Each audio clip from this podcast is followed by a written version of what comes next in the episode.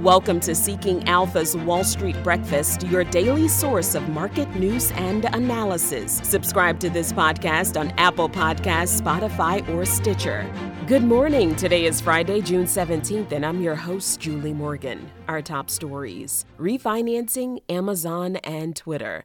But first, a look back and then a look ahead. A day after the Fed announced its largest rate increase in well over 2 decades, the Nasdaq led the market lower with a decline of more than 4%. Economic worries also sparked a 700-point drop in the Dow Jones, which closed below 30,000 for the first time since January of 2021. In a similar story, the S&P 500 ended below 3,700 for the first time since December 2020. Looking ahead to today, the Dow, S&P, and Nasdaq futures ahead of the opening bell are up. The Dow up 211 points, the S&P up 37 points, and the Nasdaq up 149 points. We'll take another look at market futures as well as the world markets and crude oil in just a few minutes. In our day watch, Adobe gave a fiscal third quarter forecast that fell short of Wall Street's expectations. After U.S. stock markets closed Thursday, Adobe said that for its third quarter, it expects to earn $3.33 a share on revenue of $4.43 billion,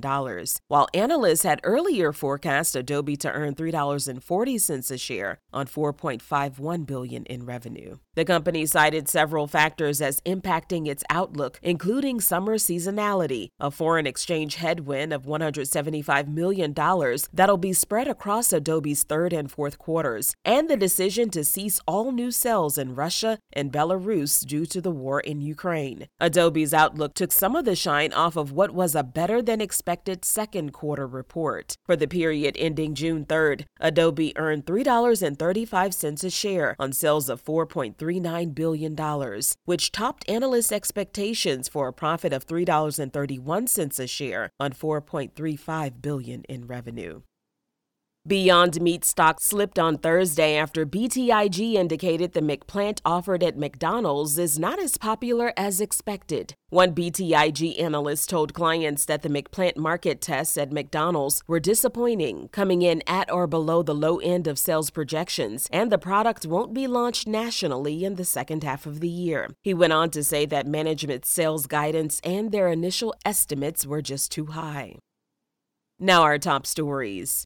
Amazon loses a legal battle over whether customers can sue over lack of toxic warnings. The California Supreme Court left intact a ruling that allows customers to sue the e-commerce giant for failing to warn buyers that some products it sells may contain hazardous substances such as mercury. The original case in Alameda County was over a claim that the retailer knowingly allowed skin lightening creams to be sold on its website for years, despite being aware of concerns about toxic mercury levels in such creams. Amazon said in a statement Thursday that safety is a top priority and that the products in question were removed a long time ago. This ruling could be used as legal precedent in state courts.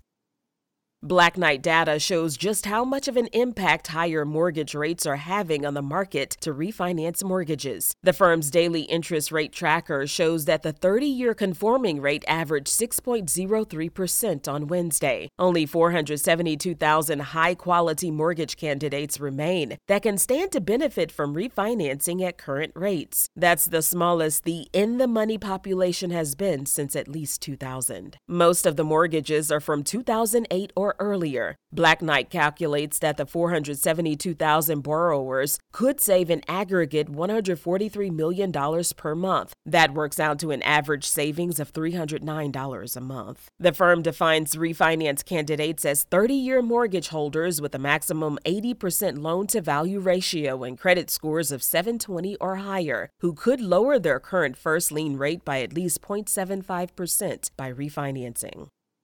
Billionaire and presumptive Twitter buyer Elon Musk used a highly anticipated meeting Thursday to face employee questions, and he wasted no time in saying the media is not representing his $44 billion buyout deal accurately. Taking on the topic of free speech and moderation, Musk reportedly said that users should be allowed to say pretty outrageous things so long as they're legal. Musk also praised TikTok, saying that Twitter needs to not show boring content, and TikTok does a great great job of keeping people entertained. He also outlined a goal to grow the company's user base to 1 billion active users. Potential layoffs were a key employee question. Musk said Twitter's revenue needs to be higher than its costs and that layoffs will be conducted based on performance reviews. He said the company needs to get healthy. He was only expected to answer questions for about an hour, but he went overtime.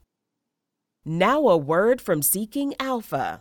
Seeking Alpha's stock screener picks top value stocks with strong long-term growth potential. These top stock picks are beating the market 4-1. Invest in your financial future today with these under-the-radar stock picks. Make the decision that over 200,000 other investors have made and get unlimited access to all premium tools, articles, and news, as well as exclusive quant ratings. Sign up now for our free 2-week trial by visiting seekingalpha.com/subscriptions. Other stories to look out for.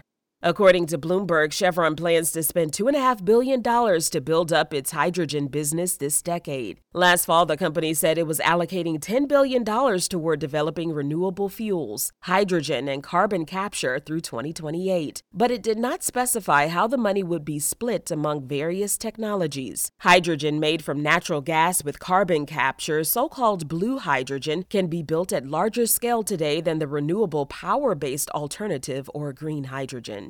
Zoom Info Technologies, an online marketing service, Bombora, said they've confidentially settled their lawsuit over a years-long revenue-sharing agreement between the two parties. The case was about the revenue-sharing agreement and various privacy-related claims. The agreement was terminated in early 2020. Terms of the settlement were not disclosed.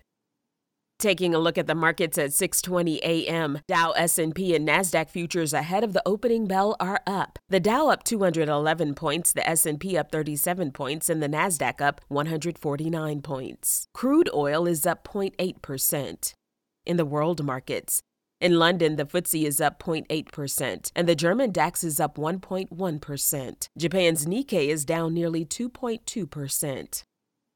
On today's economic calendar, Jerome Powell speaks at 8:45 a.m. and at 10 a.m. the leading indicators.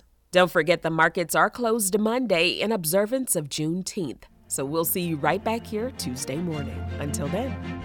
That concludes today's Wall Street Breakfast. Thanks for listening. For the best investment analysis and news on the web, go to seekingalpha.com. Subscribe to this podcast on Apple Podcasts, Spotify, or Stitcher. You can sign up for our other podcasts, the Cannabis Investing Podcast and the Marketplace Roundtable Podcast, on those platforms as well. I'm your host, Julie Morgan. Go out and make it a great day.